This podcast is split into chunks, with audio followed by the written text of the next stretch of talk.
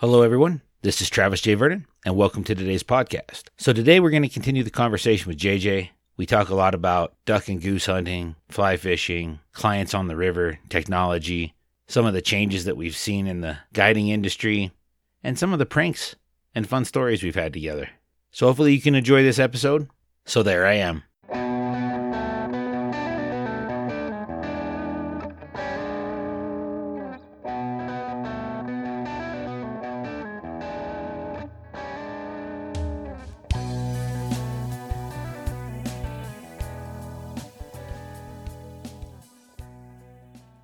Right, so that that reminded me of some funny stories of hunting with you, though.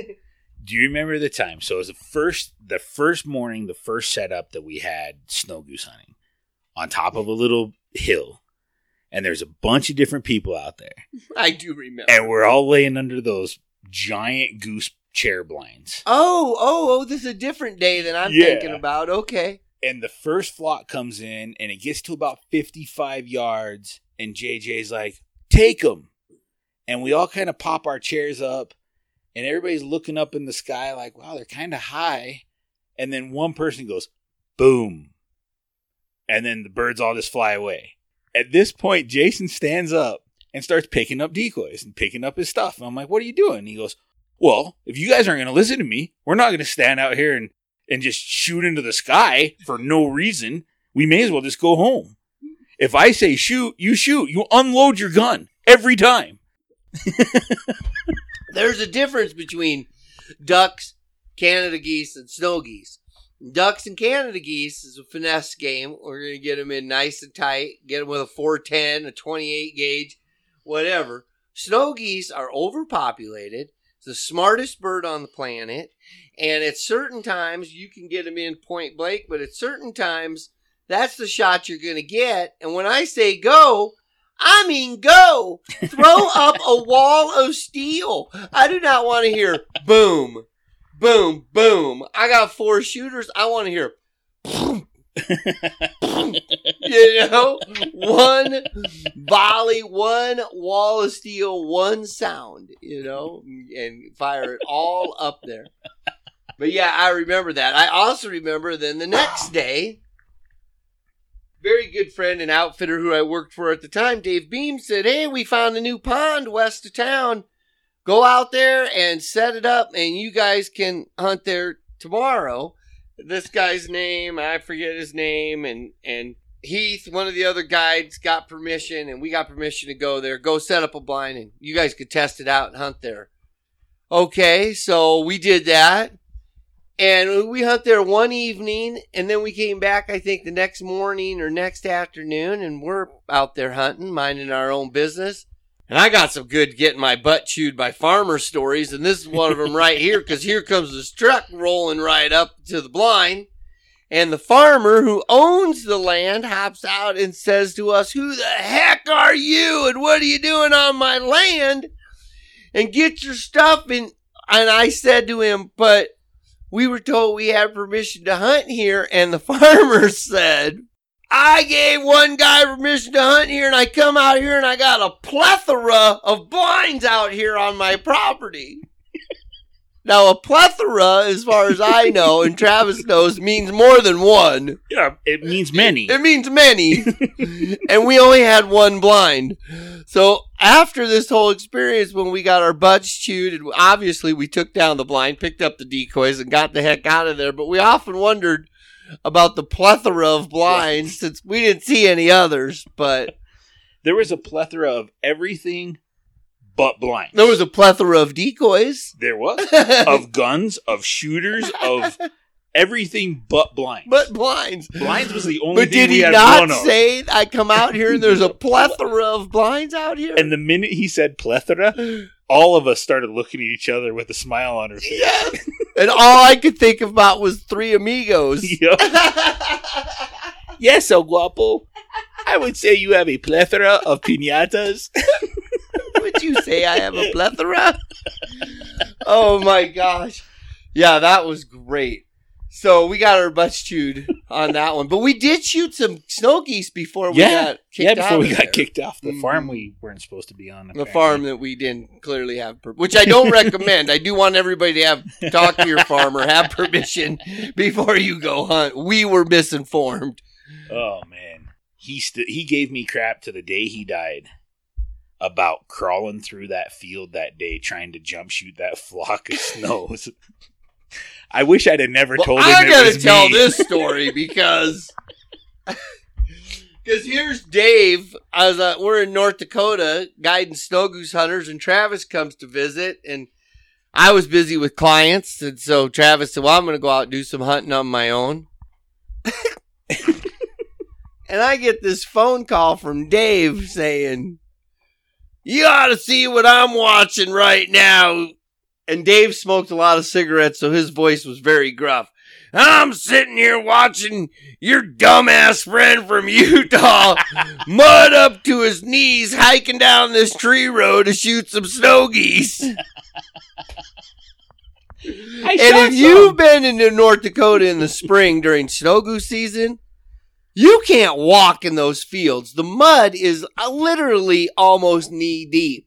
Okay, but when you're young and you're still strong and you're young, and Travis was at the time, and you feel invincible, you tend to take on those projects. Now, did you get any geese? I shot one, Okay. but it was a it was a lot of work for one goose. and Dave was like, "You should have just sat in the in the ditch. You could have just ditch pigged some." yeah. I'm like, I don't know what that means. Uh, because you lived in Grand Forks for a little while. Yeah, yeah, I was in Yeah. Grand Forks, so it was kind of fun because we would get all the scouting reports back and forth, back and forth. Yeah. Yeah. Yeah, I had some good shoots up there. Oh yeah, that North Dakota spring snow Oh. goose hunting.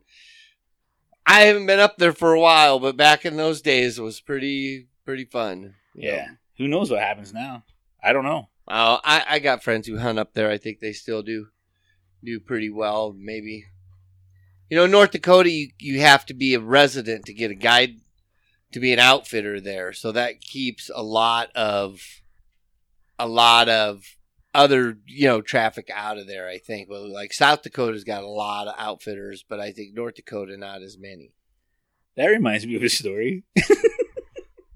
Do you remember when I told you that yes, I know where you're going with this story. I do remember now. So Jason calls me one day, super balled up, all upset. He's like, Trav, I don't know what to do. The game and fish in North Dakota is telling me that I'm not a resident, but I am a resident because that's where I live. That's where I have my house. That's where I have my driver's license. That's where I have my P.O. box. But they want me to prove that I'm there for six months a year. He's like, Well, I'm not in any state for six months. I didn't live anywhere for six months a year at that point in my life. So he's like, "What do I do?" I'm like, "I don't know, man. You just you're just gonna have to either pay the non-resident guide fee, and which was a lot more money, and you had to take a different test. It was not even the same. No, at the time, they didn't even let you guide there unless you were a resident. oh, that's brutal. Mm-hmm. So now you guys will understand this even more when I tell you what mean and cruel thing I did to Jay the following day. So my little brother at the time was a cop. Who's a cop? I want to say he was a cop. So I have him call Jason and leave him a message on his voicemail that says he's calling from the North Dakota Game and Fish and they've reviewed his Again, his brother's a cop. He knows how to sound like a cop and like an official person like that. and says we would we've reviewed your file and we've determined that you are a non-resident and you're going to need to come retake your guide exam and pay the difference in the fines and we will have to reevaluate but you have to do it in Bismarck, North Dakota. Which at the time I was in Park City, Utah, So guiding fly fishermen. So he, my brother leaves my cell phone number as the callback number. So I'm thinking, okay, JJ is just gonna make this phone call. He's gonna call me up and realize it's my phone number right away, and it's gonna be funny. Ha ha ha. Well, a couple hours goes by, like four hours goes by, and I called Jared. I'm like, hey, did you call Jason? He goes, yeah, I left a message. I haven't heard anything yet. I'm like, yeah, I haven't either. I go, maybe I'll call him. So I called Jason on his cell phone, and he is living. Trav, you're not going to believe what I'm doing right now. I have to go all the way back out to Bismarck, North Dakota. I'm like, whoa, dude, where are you? He goes, I'm on my way to Bismarck, North Dakota. I'm like, oh, Jason, I'm going to need you to pull over, man. You're going to, I got to tell you something, and you are not going to be happy right now. Oh, man, you were so mad at me for like two weeks. I was pretty mad. That wasn't very cool at all. And I mean, I am a guy who takes action. When they say you got to come up here and handle this, I just hopped in the car and I was going to get it handled. about about two weeks went by and he calls me up and he's still all grumpy and he's like okay so i've told a bunch of people and everybody laughs so apparently it's pretty funny trav but i'm still not real happy about it okay Depends who you are. oh that was that was probably the meanest prank i've ever played That was a pretty mean prank. That was uh, that was a pretty mean mean prank. well in the time that we pulled up to your house and dave was there That was a pretty good one too. and my brother turns on his lights and sirens Yes. and all of a sudden you see dave's car keys go flying out the window into the alfalfa field apparently he'd been drinking Apparently, and when the cop pulled up behind him, yeah, he freaked out a little bit. and we were just messing around. But it took it took him a long time to find his car keys. was kind of fun knowing a police officer for a little bit there. That was kind of that was cool. And mm-hmm. then now not so much. no, not so much, but at the time it was fun. Yeah, I used to play way too many pranks on people. Do you remember that time you lost your or your client locked your vehicle up at Thousand Peaks? You and I were the only two people up there guiding. And your client got out and had his wallet in the vehicle or something. So hits the auto lock and shuts the door, but you had the keys in the ignition. Oh, Because I remember you walking. up that's the- happened more than once, but I I didn't remember that one. Because you came walking up the river, and I was like a mile and a half away from where you were. And you're like, Trav, I need your vehicle, and I'm going to take one of your rods and some of your flies because I got to go give them to my client, and I got to drive out to get cell reception so I can call Jack to get the spare keys. Because every place we go is in the middle of nowhere. It's in the middle of nowhere. Because if if I hear somebody's phone ring on the river, oh, that's just so annoying. That is annoying. it it takes away from why we're doing. How do you feel about this? Is something that I don't know if you deal with in your neck of the woods, but I deal with on the river now with boats floating by. Is people blaring music? Oh, I can't stand it. I don't like it either. I just kind of feel like the rivers are peaceful. I want to hear the birds. I want to hear, you know, if I hear a, I can hear a rise. I can hear gloop and you know and all that, and I just don't. But also, everybody you know has a right to do whatever. But it's been kind of a weird thing lately when. And you can hear them coming from up around the corner, and the music's blaring, and it and it they you may let them pass, but you still hear it for a while, you know. And it's just kind of on the river a weird thing. But like I say, everybody's they can do whatever they want. It's a free country, thank goodness. Yeah.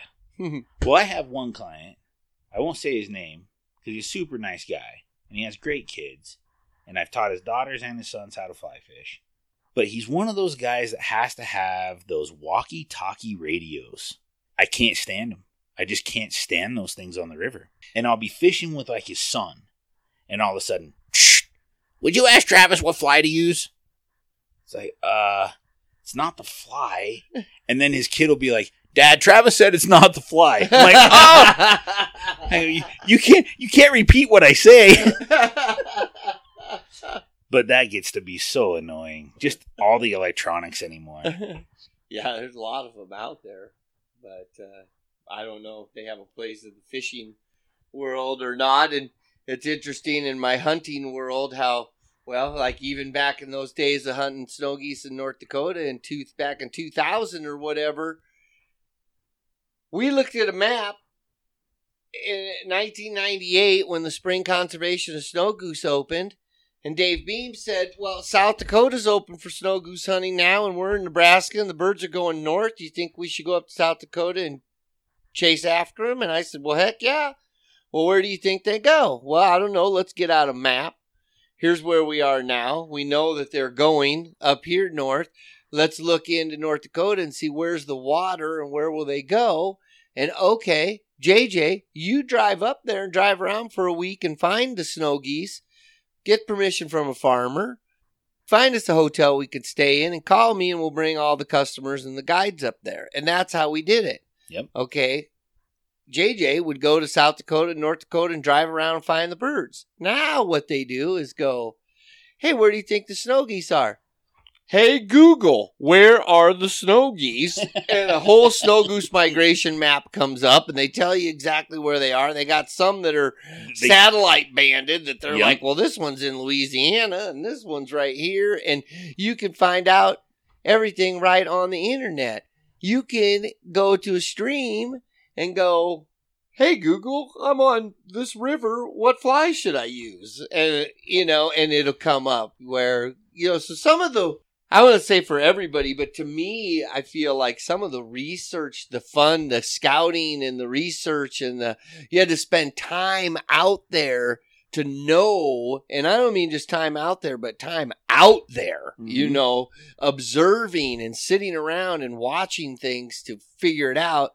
And I'm not saying people still don't do that, but I'm saying that it's pretty easy a lot of times now to go to the internet and find that stuff out. Yeah. You know, Well, there's a there was a spot that I would fish all the time that it literally had a 12 inch seam, and if you got your indicator and your flies into that 12 inch seam, you'd hook up almost every time.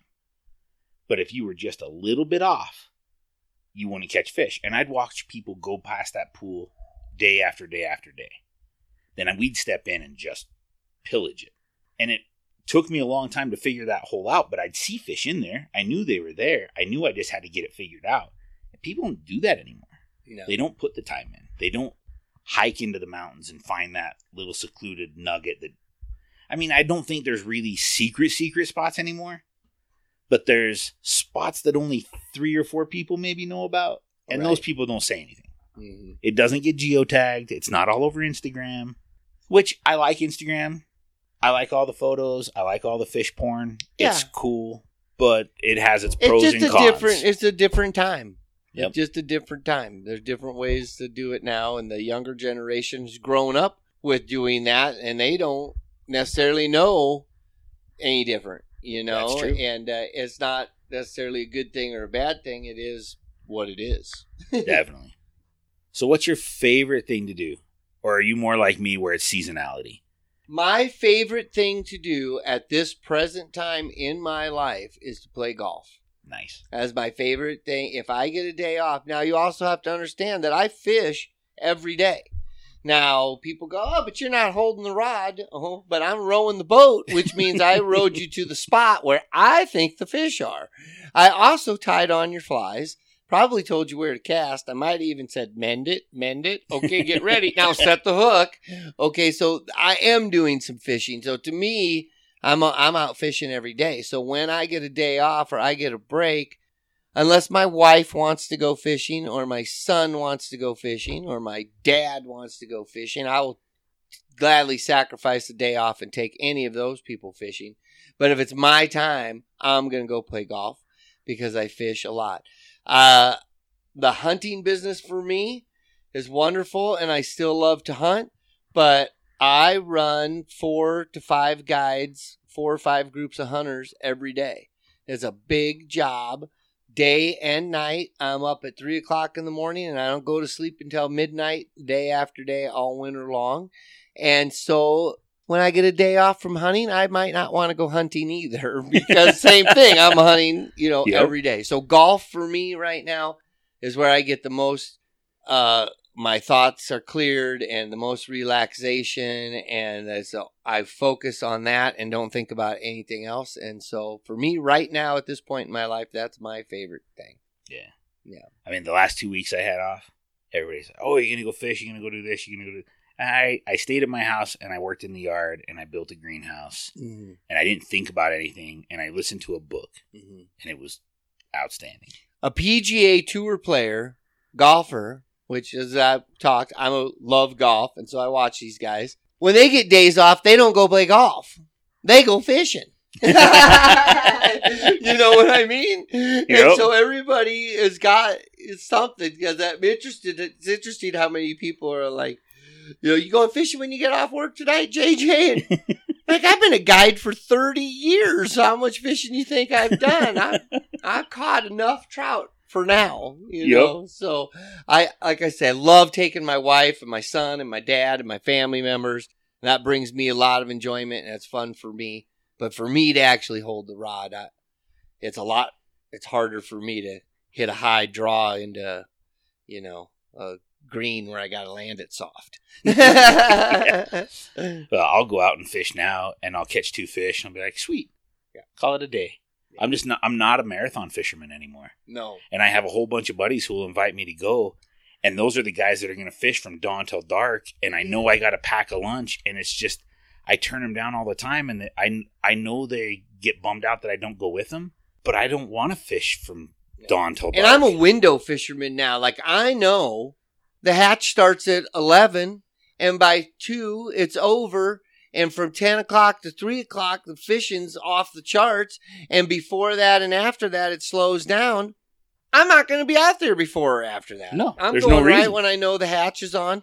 Dry flies are going to be good. I'm going to get my two, three hours of glory there, or a couple hours, and then that's it. Then I can go play golf in the afternoon for sure. you know, instead of uh, you know, because when you do an all day trip, there it cannot be wham bam, thank you, ma'am, fishing from start to finish all day. No, Maybe the morning's good, and then you got a lull in the middle of the day, and all of a sudden it picks up towards the end of the day. You get a few more, or the morning's slow, and then the afternoon was awesome, or whatever. But to get the whole day, now as a guide, we're out there every day, and if you see a pattern in a couple weeks with the hatch, you know, oh, between eleven and two is the best fishing. That's when we're just hammering them. Well, if it's my day off, guess what? I'm going to go fish from 11 to 2 and then get out of there and then do and do other stuff. and then do other stuff. Yep. Yeah. Yeah, I like Yeah. it. But but our clients, they've been working. They're in the business world. They're doing whatever they're doing. They've been working their butt off. For them, uh, this is their time to, you know, I like the customer who really doesn't even care if he's catching any fish. He's just happy to be out there. That's the best. And that and you have people say that that don't really mean it, and then you have people that say it and mean it. And the people who say it and mean it are my favorite customers. yeah, You know. because they always understand that it's everything happening all at the same time. Mm-hmm. Mm-hmm. Yep. Yep. And there's other stuff out there. There's my wife and I saw a bald eagle come down, take a fish, and like four inches of water was up in there spawning the other day, and he just came down and snatched it up. My one buddy saw a great blue heron, a golden eagle come off of the cliff and whack a great blue heron last year Wow, and kill a great blue heron right in front of him and start eating it, like literally, like right in front of his boat. that is You know, now you don't see that kind of stuff if you're staring at your bobber either. no, You got to look around a little bit, and you don't see that kind of stuff if you're in the house. And part of getting out and fishing is catching fish is great, but there's so many other aspects out there. You know, I had a father and son today, which I could tell that dad was so psyched, you know, that his kid caught some fish and his kid got his first taste of fly fishing, and he just built a fishing buddy for life. yeah, And that's that's what, means everything to me. that's the biggest part of our job. Grandpas and grandkids and you know granddaughters, grandpa, the kid and his dad, the mom and the kid, you know all those kinds of stuff that we do bringing families together is the most important part of our job and what has kept me in it so long. Because there's times where I get tired and I think, man, look at all those people you get to bring memories to and are having a good time and come back and fish with you every year. You know, they're like, this is what we do for our summer vacations. Come fish with you, Travis. yeah, How's that feel? You're like, you take your summer vacation to come fish with me? I mean, those things are priceless and we get to give people that is what we get to give back. So that's awesome. yeah, I love it. I absolutely love it. The people that, regardless of whether it's a tiny fish or a giant fish, and they're super excited, you can tell in the smile that they're just enjoying being out there. Yeah. and things that sometimes we take for granted And we're reminded on a constant basis from some of these clients how special some of these things are that we do. Yeah. It really is fun. Yep. So you guys should all come out and hunt and fish with JJ. You will have a wonderful time. Yeah, please do. And I'll put a whole bunch of information, some links to his website in the show notes. So jump over on the show notes. You can see that. He guides primarily for trout on the North Platte River out of, well, the North the North Platte flowing through the Alcova area of Wyoming, which is yeah, small. we do the Miracle Mile, Gray Reef, everything from the Miracle Mile downstream, all the way through Casper. and it's it's spectacular water. It's beautiful country. There's Big lot, fish. lots of antelope, lots of wildlife. You can see just a lot of fun things. You know, people call Wyoming a flyover state, which is outstanding. I say that all the time. I'm Yeah. so glad that they put I 80 where they did because you can't see the mountains really. If people really understood what was here, no one would call this place a flyover state. But for now, keep it a flyover state. You guys just fly over. Yeah, we don't really want a lot of people coming to Wyoming except for a couple days to fish, and then you can go. Yeah. but we do want you to come and fish and see us and experience our beautiful state. Well, thanks for listening, everybody. Get out there and live your stories.